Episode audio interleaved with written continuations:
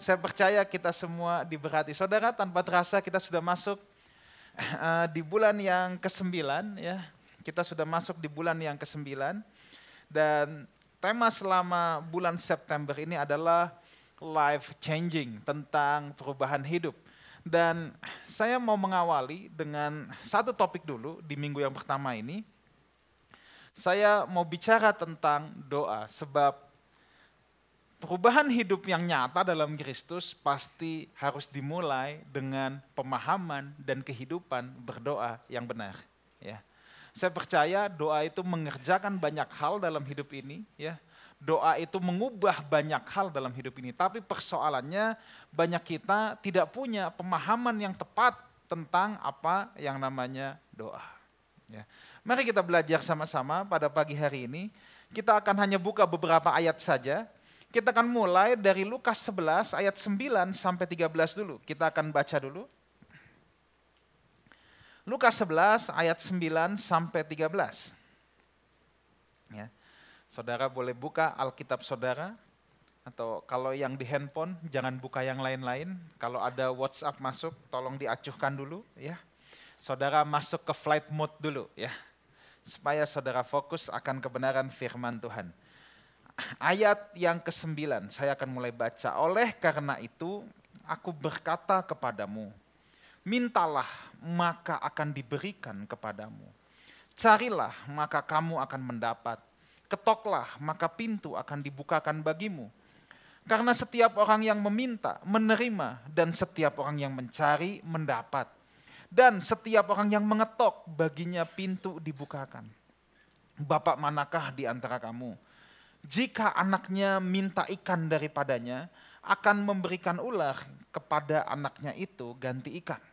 Atau jika ia minta telur, akan memberikan kepadanya kala jengking. Ayat 13. Jadi, jika kamu yang jahat tahu memberi pemberian yang baik kepada anak-anakmu, apalagi Bapakmu yang di sorga, ia akan memberikan roh kudus kepada mereka yang memintanya. Saudara pasti sering dengar satu ungkapan ini, bahwa katanya doa adalah nafas hidup orang percaya. Are you sure apakah benar doa nafas hidup orang percaya? Saudara, manusia kira-kira bisa hidup nggak tanpa doa? Pertanyaan saya selanjutnya, apakah saudara bisa hidup tanpa doa? Kalau kita berani berkata bahwa doa adalah nafas hidup orang percaya, maka yang harus kita tanyakan, the follow up question, pertanyaan selanjutnya yang kita harus tanyakan pada diri kita sendiri adalah, apakah saya dapat hidup tanpa doa? Kalau kita berkata kita bisa hidup tanpa doa, berarti ucapan itu tidak lagi relevan, tidak lagi pas buat kita bahwa doa adalah nafas hidup orang percaya. Apakah kita menghidupi kekristenan kita tanpa doa? Dan kita merasa kita baik-baik saja. We are fine. Enggak ada yang berubah tuh dalam hidupku. Aku baik-baik saja kok sekalipun aku tidak berdoa. Nah kita perlu punya pemahaman-pemahaman yang tepat. ya Supaya doa adalah nafas hidup orang percaya itu bukan hanya sekedar slogan dalam hidup kita. Tapi itu menjadi sesuatu yang integral, sesuatu yang kita hidupi dalam hidup kita. Karena begini, ada orang yang berdoa. Doa. Tapi yang dilakukan doa agama. Doa ritual. Nah ini kita mau belajar saudara ya. Doa agama adalah doa ritual, doa rutinitas, doa kewajiban. Nafas itu bukan kewajiban, nafas itu bukan ritual, nafas itu kebutuhan. Apa sih yang Tuhan mau dari doa? Kita harus paham itu. Belum lagi ada begitu banyak pertanyaan. Apakah kita salah kalau kita meminta dan lain sebagainya. Nah, mari kita telusuri. Esensi yang pertama dari doa, ini yang saudara harus ketahui dulu. Sebelum saudara memutuskan, aku mau punya kehidupan doa, aku mau berdoa. Saudara harus tahu dulu kenapa Tuhan mau saudara berdoa. Nah, esensi dari doa itu begini, doa adalah hubungan, titik. Apa sih yang Tuhan mau untuk anak-anaknya berdoa? Yang Tuhan mau cuma satu, hubungan. Doa ritual, doa agama tidak akan menghasilkan hubungan. Tapi yang Tuhan mau itu adalah hubungan. Bukankah Yesus datang ke dunia ini untuk menjembatani, untuk memulihkan hubungan yang rusak antara Allah dengan manusia? Makanya harus Yesus yang datang, tidak bisa yang lain. Karena hanya di dalam Yesus dua pihak terpenuhi, pihak Allah dan pihak manusia. Makanya Yesus itu jelas Allah yang menjadi manusia, bukan manusia yang dilantik jadi Allah. Sebab dalam Yesus harus ada dua pihak. Pihak Allah terpenuhi, terdamaikan, pihak manusia juga terdamaikan. Memang yang Tuhan inginkan adalah hubungan. Makanya yang Tuhan cari itu pribadinya. Kalau saudara lihat Yohanes 4 ayat 23, ayat ini tidak saya siapkan, tapi boleh kita buka Yohanes 4 ayat 23. Saya teringat dengan ayat ini, mari kita lihat dulu Yohanes 4 ayat yang ke-23. Oke, tetapi saatnya akan datang dan sudah tiba sekarang bahwa apa? penyembah penyembah benar akan menyembah Bapa dalam roh dan kebenaran. Sebab Bapa mengkehendaki penyembah-penyembah demikian. Alkitab berkata penyembah-penyembah benar, bukan penyembahan-penyembahan benar. Kalau penyembahan itu bicara ritualnya. Penyembah itu bicara orangnya. Yang Tuhan cari itu bukan penyembahan. Yang Tuhan cari adalah penyembah. Yang Tuhan cari pribadinya. Dengar begini, iblis selalu cari penyembahan. Iblis tidak peduli dari mana datangnya penyembahan itu, tapi iblis perlu penyembahan. Tuhan yang Tuhan perlukan orangnya, yang Tuhan perlukan penyembahnya. Makanya yang dicari Tuhan yang Bapak kehendaki itu bukan penyembahan-penyembahan yang demikian. Yang Bapak kehendaki adalah penyembah demi yang demikian. Yang menyembah dalam roh dan kebenaran. Orangnya yang Tuhan cari. Sebab apa? Memang doa itu, penyembahan itu, itu bicara hubungan, bukan bicara soal ritual. Maka sangat tuh untuk Tuhan itu sangat penting siapa yang datang menyembah, siapa yang datang berdoa. Kalau saudara ke dukun, saudara tidak akan dipersoalkan siapa yang datang. Sebab memang yang diinginkan adalah ritualnya. Tapi Tuhan bukan soal ritualnya. Tuhan mementingkan pribadinya. Siapa orangnya yang datang. Itu jadi the matter most. Itu menjadi hal yang sangat esensi buat Tuhan. Berkenan dengan siapa orangnya. Karena Tuhan mencari pribadi, maka pribadi yang berdoa itu sangat penting. Bukan soal kalimat indah, bukan soal pengetahuan teologianya, tetapi bagaimana kehidupan pribadi orang yang berdoa itu menjadi hal yang sangat penting buat Tuhan. Bahkan hubungan yang Tuhan berikan antara Tuhan dengan orang percaya itu hubungan yang sangat eksklusif, sangat indah Bapa dan anak. Kita punya privilege untuk memanggil dia Bapa. Anak saudara kalau datang kepada saudara pakai protokoler nggak tiba-tiba? Papa, nama saya siapa misalnya ya. Bisakah saya bikin appointment dengan Papa besok? Jam 4.30 sore. Enggak. Anak datang kepada Bapak, enggak ada yang pakai protokoler. Karena hubungan itu eksklusif. Hubungan itu tidak formal, hubungan itu sangat informal.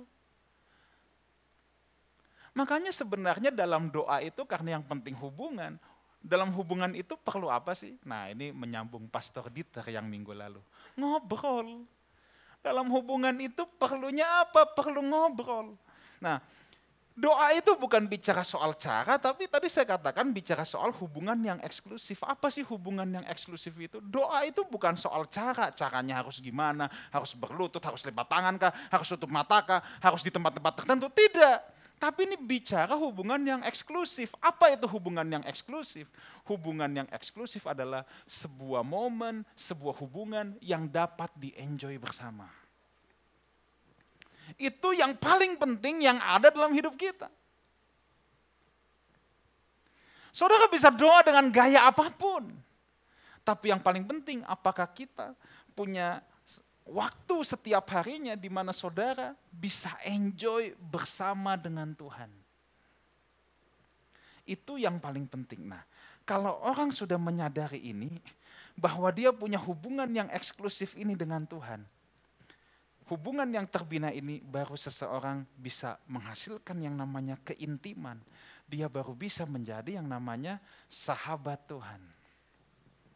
Saudara akan beda antara orang yang men, yang apa menjalani kehidupan doa sebagai hubungan yang eksklusif, sebagai hubungan yang intim dengan Tuhan dengan kehidupan doa yang hanya doa ritual dan agama. Mau tahu bedanya?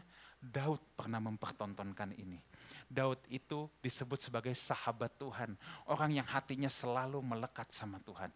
Mari kita buka sama-sama Mazmur 51 ayat 13. Saya akan tunjukkan kepada saudara bagaimana seseorang yang betul-betul sahabat Tuhan bukan sekedar doa agama atau doa ritual. Ayat 11 berarti kalau di Alkitab ini. Nah ini, Mazmur 51 adalah saat-saat Daud direbuke, Daud ditegur, dikonfront oleh Nabi Nathan. Saudara pasti tahu cerita ini kan? Daud berzinah dengan Bathsheba, dia pikir tidak ada yang tahu, Nabi Tuhan datang, Nabi Nathan punya keberanian yang luar biasa, resiko dia tentunya dipenggal sama Daud. Daud bisa aja emosi, dibunuh langsung Nathan, tapi Nathan tidak peduli akan hal itu. Lalu Nathan konfrontasi Daud, Daud ditegur. Inilah jeritan Daud. Janganlah membuang aku dari hadapanmu. Ya. Dan janganlah mengambil rohmu yang kudus daripadaku. Saya mau bacakan terjemahan bahasa Inggrisnya, saudara. Lebih nendang kalau ini. Do not cast me out from your presence. Jangan buang aku, jangan lempar aku dari hadiratmu. And do not take your Holy Spirit from me. Jangan ambil rohmu yang kudus daripadaku. Saudara, bayangkan, tanyakan jujur sama diri kita.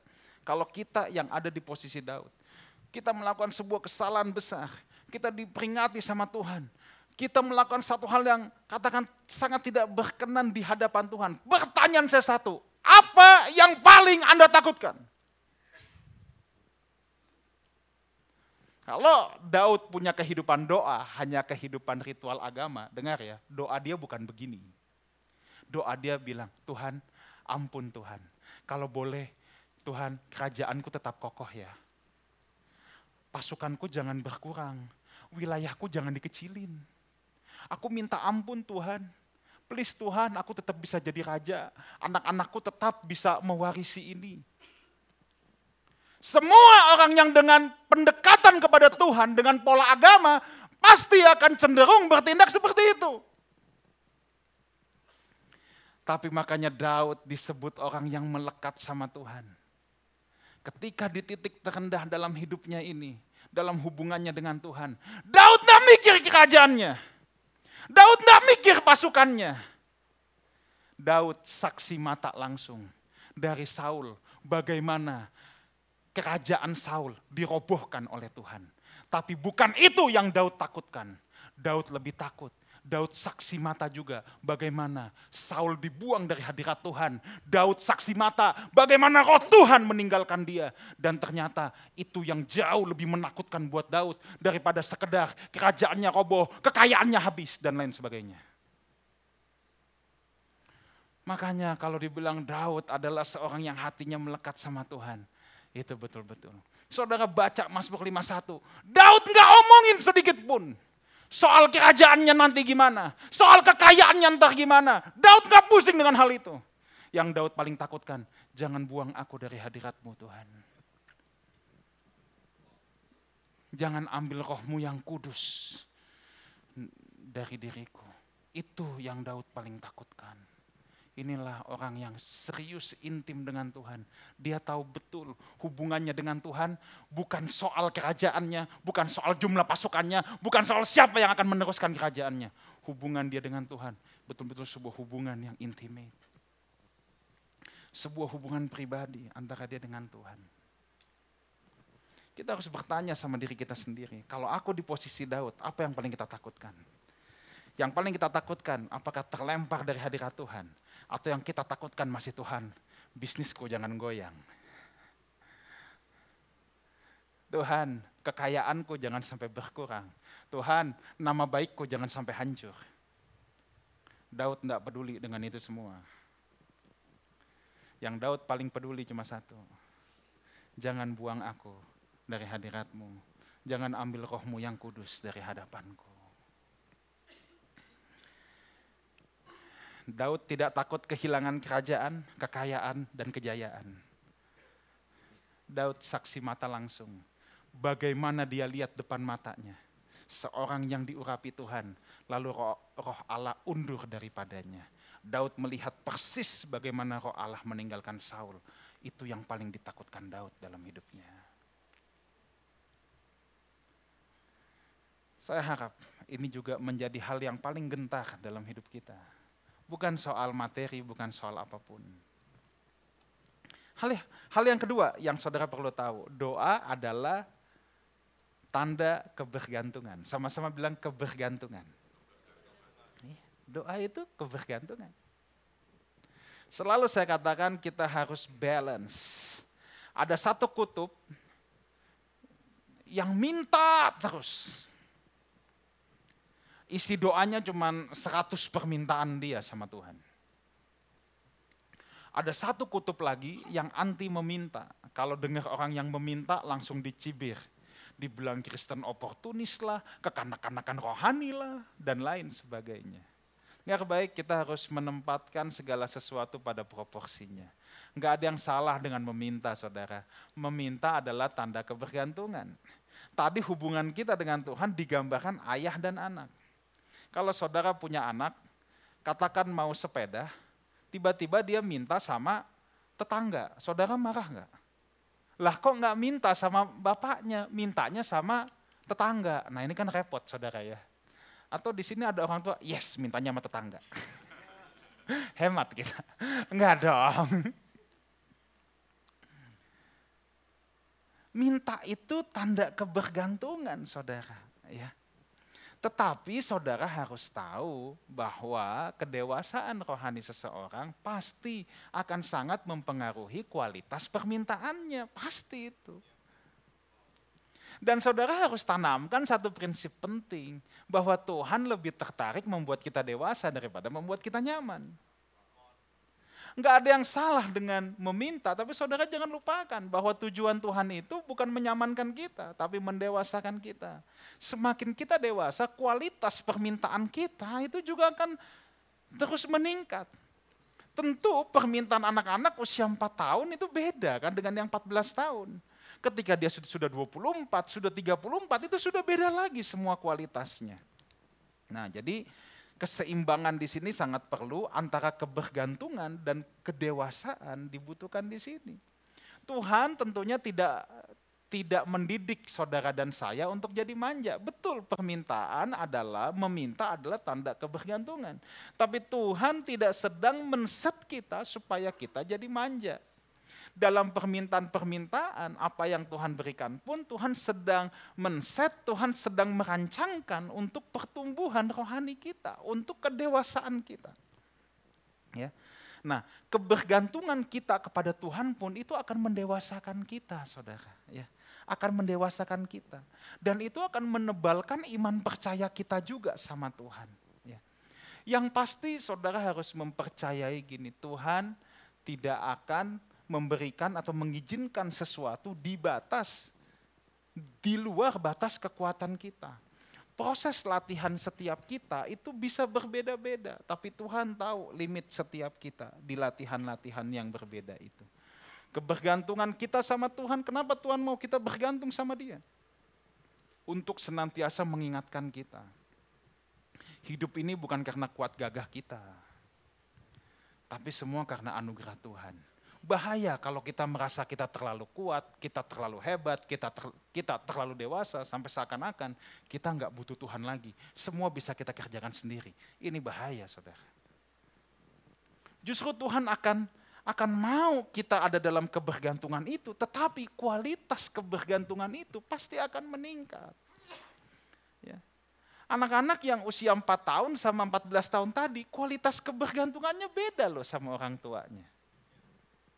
Kalau umur 4 tahun jalan masih dituntun. Umur 14 tahun udah nggak perlu digandeng. Umur kalau umur 4 tahun nyebrang jalan harus digendong. Umur 14 mungkin hanya dituntun atau jalan deketnya. Kalau udah usia 24 nyebrang jalan sudah bisa nyebrang sendiri. Meminta adalah tanda kebergantungan. Kita tidak perlu alergi dengan yang namanya meminta. Soalnya kalau nggak meminta sama Tuhan, terus saudara mau minta sama siapa? Sama dukun, sama setan? Kan tidak. Tetapi ingat jangan melupakan hal yang saya katakan tadi. Bahwa Tuhan mau mendewasakan kita, bukan hanya sekedar mau kita nyaman. Ada banyak orang isi doanya hanya meminta untuk membuat dia nyaman. Dia tidak pernah berpikir bagaimana Tuhan mendewasakan dirinya. Itu yang jadi masalah. Oke, saya akan teruskan dulu. Prinsip yang ketiga, sebagai Bapa yang baik, Tuhan hanya akan memberikan pemberian yang baik. Coba kita lihat lagi di ayat yang tadi kita baca, Lukas 11, ayat 11 dan 12. Ya, ini ayat yang tadi pertama kita baca, ya. Oke, Bapak manakah di antara kamu jika anaknya minta ikan daripadanya akan memberikan ular kepada anaknya itu ganti ikan? Atau jika ia minta telur akan memberikan kepadanya kala jengking. Ayat ayat yang ke-13, jadi jika Bapak yang sorry, jadi jika kamu yang jahat tahu memberi pemberian yang baik kepada anak-anakmu, apalagi Bapak yang di surga, ia akan memberikan Roh Kudus kepada mereka yang memintanya. Sebagai Bapak yang baik, Tuhan hanya akan memberikan permintaan yang baik. Ya. Makanya Tuhan tidak memberikan apa tadi yang ayat ke-11, Tuhan tidak kasih ular. Masalahnya adalah untuk anak-anak, kadangkala anak-anak itu tidak tahu apa yang dia minta baik atau tidak. Dia pikir semuanya ikan. Tapi nggak taunya ada yang ular. Nah Bapak ini tahu. Jadi kalau yang kita minta kadangkala Tuhan tidak berikan, jangan cepat-cepat ngambek Anak-anak kan nggak tahu. Anak-anak itu taunya tuh gini loh.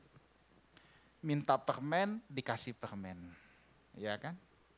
Minta apa, pokoknya kalau orang tuanya kasih baru dianggap papa baik, mama baik. Kalau pas nggak dikasih, kadang-kadang bisa ngambek. Itu anak-anak. Tapi orang tua kan selalu punya alasan. Bapak itu melimitasi. Orang tua melimitasi permintaan anaknya.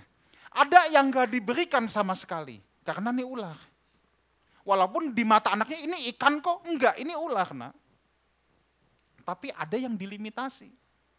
Misalnya anak kita, contoh lagi tadi, minta permen. Satu dikasih, dua dikasih. Eh ketagihan, minta terus. Tetap dikasih nggak? Enggak, dia kan nggak tahu bahayanya, gula berlebihan, bisa merusak gigi dan lain sebagainya. Dia kan cuma tahu apa yang enak di mulut. Tapi ada saatnya Bapak harus membatasi. Makanya kalau kita berdoa, Tuhan berikan sesuatu, itu jangan dijadikan pola.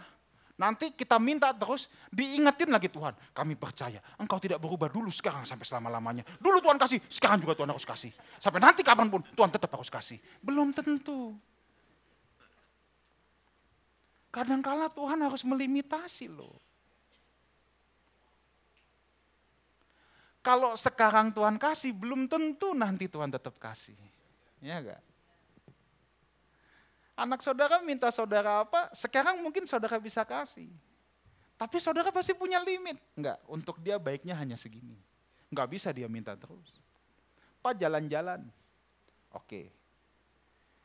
Nanti tahun depan jalan-jalan lagi ya? Iya. Nanti lama-lama setiap minggu maunya jalan-jalan. Nah gimana? Bapak itu punya limitasi. Tapi yang jelas gini, saudara harus mempercayai bahwa apa yang Tuhan berikan adalah pemberian yang baik. Sebab Tuhan gak mungkin kasih ular, Tuhan gak mungkin kasih kala jengking.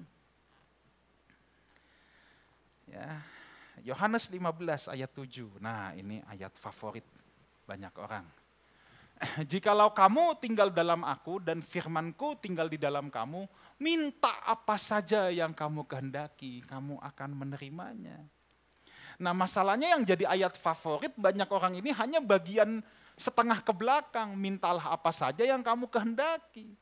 Tapi kalau saudara baca dari ayat yang pertama, bahkan di sebelum ayat ini, jika kamu di dalam aku, firmanku tinggal dalam kamu. Ini kan kuncinya. Kalau saudara baca dari ayat yang pertama, ini tentang pokok anggur.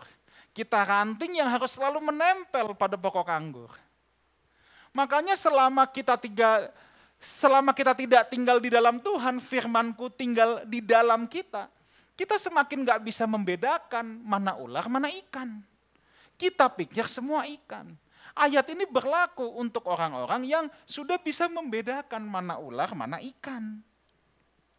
Ya. Nah, jadi saudara harus mempercayai akan hal ini ya. Percayalah saudara, apa pun yang terjadi dalam kehidupanmu, saya tidak tahu musim apa yang sedang saudara hadapi. Mungkin saudara punya masa lalu yang sangat kelam. Mungkin saudara sedang menghadapi hal-hal dalam situasi ekstrim. Tuhan kenapa aku harus mengalami begini? Tuhan kenapa aku lagi menderita banget? Tuhan kenapa aku susah banget? Tapi saya cuma mau bilang sama saudara, percayalah apa pun yang Tuhan izinkan terjadi, itu bukan kala jengking, itu bukan ular. Yang Tuhan mau kita tetap tinggal dalam dia, sekalipun dalam situasi ekstrim, sekalipun dalam situasi sulit. Kalau saudara punya masa lalu yang sangat buruk, percayalah Tuhan mau pakai saudara untuk menolong orang-orang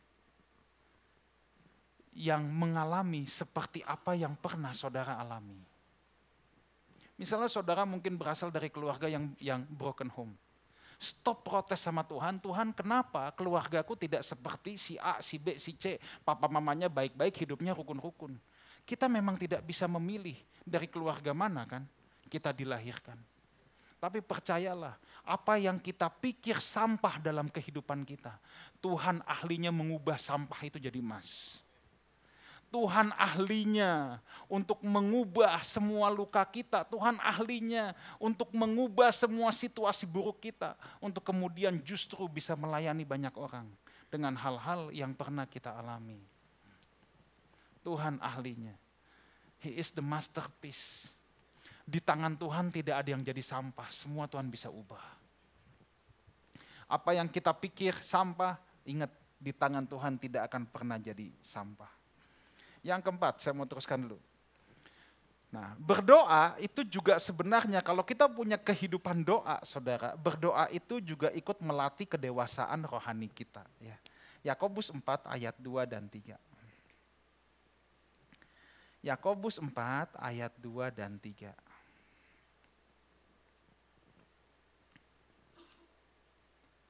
Kamu mengingini sesuatu, tetapi kamu tidak memperolehnya Lalu kamu membunuh, kamu iri hati, tetapi kamu tidak mencapai tujuanmu. Lalu kamu bertengkar dan kamu berkelahi. Kamu tidak memperoleh apa-apa karena kamu tidak berdoa. Stop dulu di sini.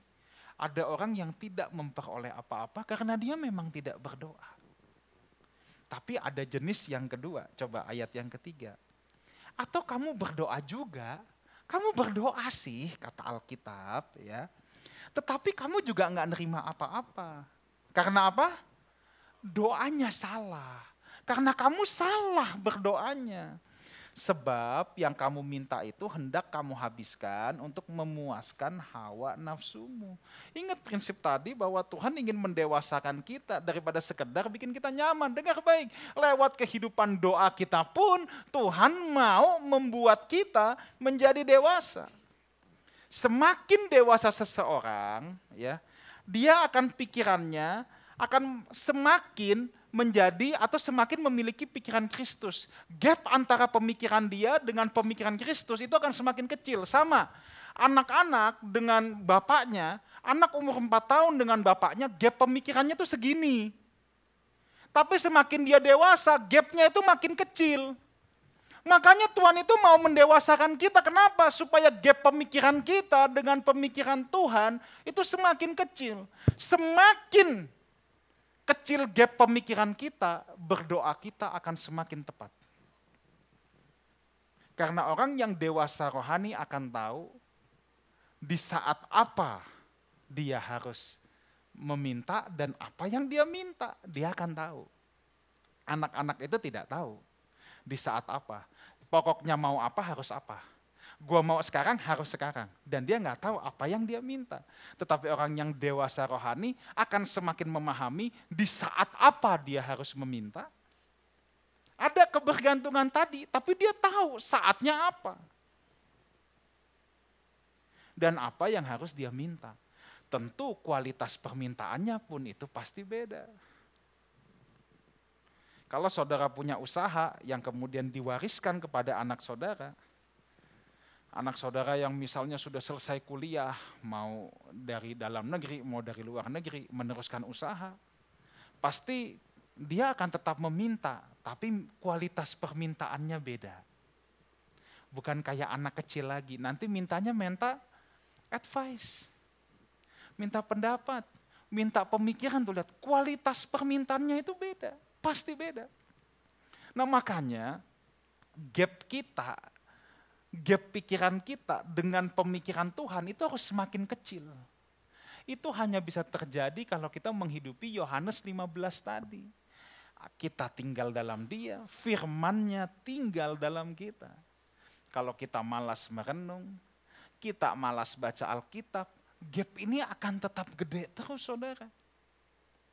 Tadi di awal saya katakan hubungan yang eksklusif dengan Tuhan.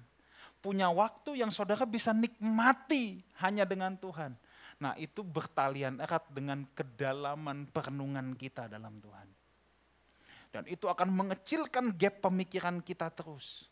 Sehingga ketika kita berdoa, itu kita bisa tepat berdoa. Kita tahu apa yang kita minta, kita tahu di saat apa kita harus meminta dan kita tahu kualitas permintaan kita apa. Nah, kata minta dalam perjanjian baru Saudara, itu aiteo. Itu juga punya pengertian begini, as bertanya. Jadi bukan cuma meminta loh, tapi juga punya pengertian gini, bertanya. Makanya gini, orang yang sudah dewasa rohani berdoa bukan hanya meminta Tuhan melakukan sesuatu tetapi dia akan mulai bertanya Tuhan apa yang harus dia lakukan. Doa itu udah bukan sekedar meminta lagi, tapi juga bertanya. Nah jadi kalau saudara baca di Alkitab ayat-ayat yang tadi kita baca, mintalah ya tadi. Itu semua dengan kata aiteo, yang sebenarnya juga punya pengertian gini, tanyalah. Ayo tanya. Jangan takut untuk bertanya sama Tuhan. Kita harus banyak bertanya sama Tuhan. Semakin dewasa anak, yang yang banyak itu bukan permintaannya, diskusinya yang banyak. Semakin dewasa seseorang, yang banyak itu diskusinya. Jangan takut untuk ber, untuk berdiskusi dengan Tuhan. Nah, saya harus membangun semua ini karena saya mau bawa kepada saudara sebuah klimaks tentang apa itu doa. Nah, ini esensi yang yang sangat luar biasa yang saya juga ikut belajar hari-hari ini. Dengar baik ini, berdoa adalah memutuskan bersama Tuhan. Rupanya saudara, kata doa dalam perjanjian lama, selain kata yang dipakai itu banyak tefilah, tapi ada ada kata kedua terbanyak yang dipakai di sepanjang perjanjian lama, yaitu kata palal. Nah kata palal ini, berdoa ini, punya pengertian tuh gini, intervene. ya Intervene itu apa? Intervensi. Itu juga punya pengertian mediate, mediasi. Juga punya pengertian judge, menilai, memutuskan. Nah, saya mau bawa saudara kembali ke dalam blueprintnya Tuhan. Ingat ya, itu rancangan semula soalnya. Tuhan sejak awal menciptakan manusia untuk menjadi rekan sekerjanya kan. Kita udah berkali-kali katakan ini, kita udah berkali-kali bahas ini. Tuhan mau menjadikan manusia menjadi rekan sekerjanya. Dosa membuat manusia jadi tumpul, dosa membuat manusia jadi salah arah, salah sasaran, tidak bisa diajak kerja bareng, tidak bisa diajak untuk memutuskan bersama.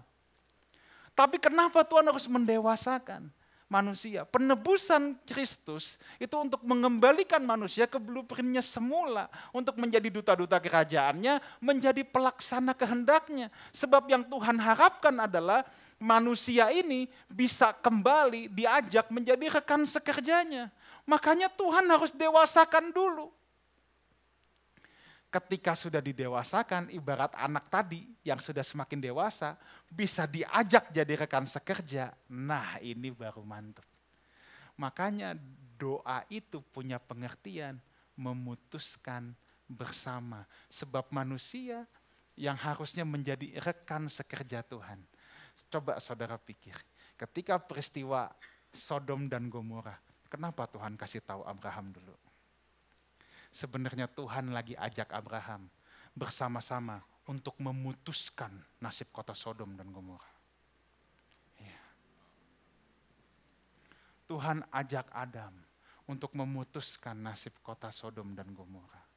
Dengar baik, secara secara korporat kita bukan satu kebetulan Tuhan tempatkan kita di kota ini.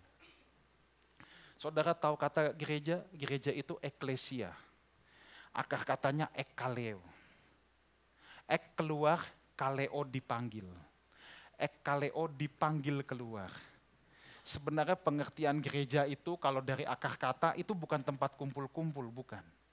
Ekaleo adalah, jadi zaman dulu kota itu kan semua punya tembok kota, ya. Tua-tua kota dipanggil keluar untuk memutuskan nasib kotanya. Untuk diskusi, untuk memutuskan nasib kotanya. Makanya saya mau ajak kita semua, penatua, diaken, kita semua. Yuk kita bergumul. Apa yang Tuhan mau Lifehouse kerjakan, yang diputuskan bersama untuk mensejahterakan kota ini. Untuk mensejahterakan tempat di mana Tuhan tanam kita. Karena memang untuk itu gereja dipanggil. Tuhan mau mengajak kita memutuskan bersama nasib kota ini tuh gimana kalau saudara menyadari kebenaran ini, dengar baik ini. Dalam diri gereja, Tuhan letakkan DNA. DNA untuk mensejahterakan kotanya. Dalam diri setiap saudara secara individu, Tuhan meletakkan DNA juga untuk mensejahterakan orang-orang di sekelilingmu. Tidak tunggu kau kaya, tidak tunggu kau hebat, tidak tunggu kau populer. Tuhan meletakkan DNA itu untuk kau bisa mensejahterakan orang-orang di sekelilingmu. Enggak perlu tunggu nanti, enggak perlu tunggu kapan. Tuhan sudah meletakkan DNA itu. Sebab doa juga berarti memutuskan bersama Tuhan. Mari kita putuskan untuk orang-orang yang Tuhan taruh di sekeliling kita. Kita punya DNA untuk mensejahterakan mereka juga. Amin. Kita bangkit berdiri, kita siapkan hati kita masuk dalam perjamuan.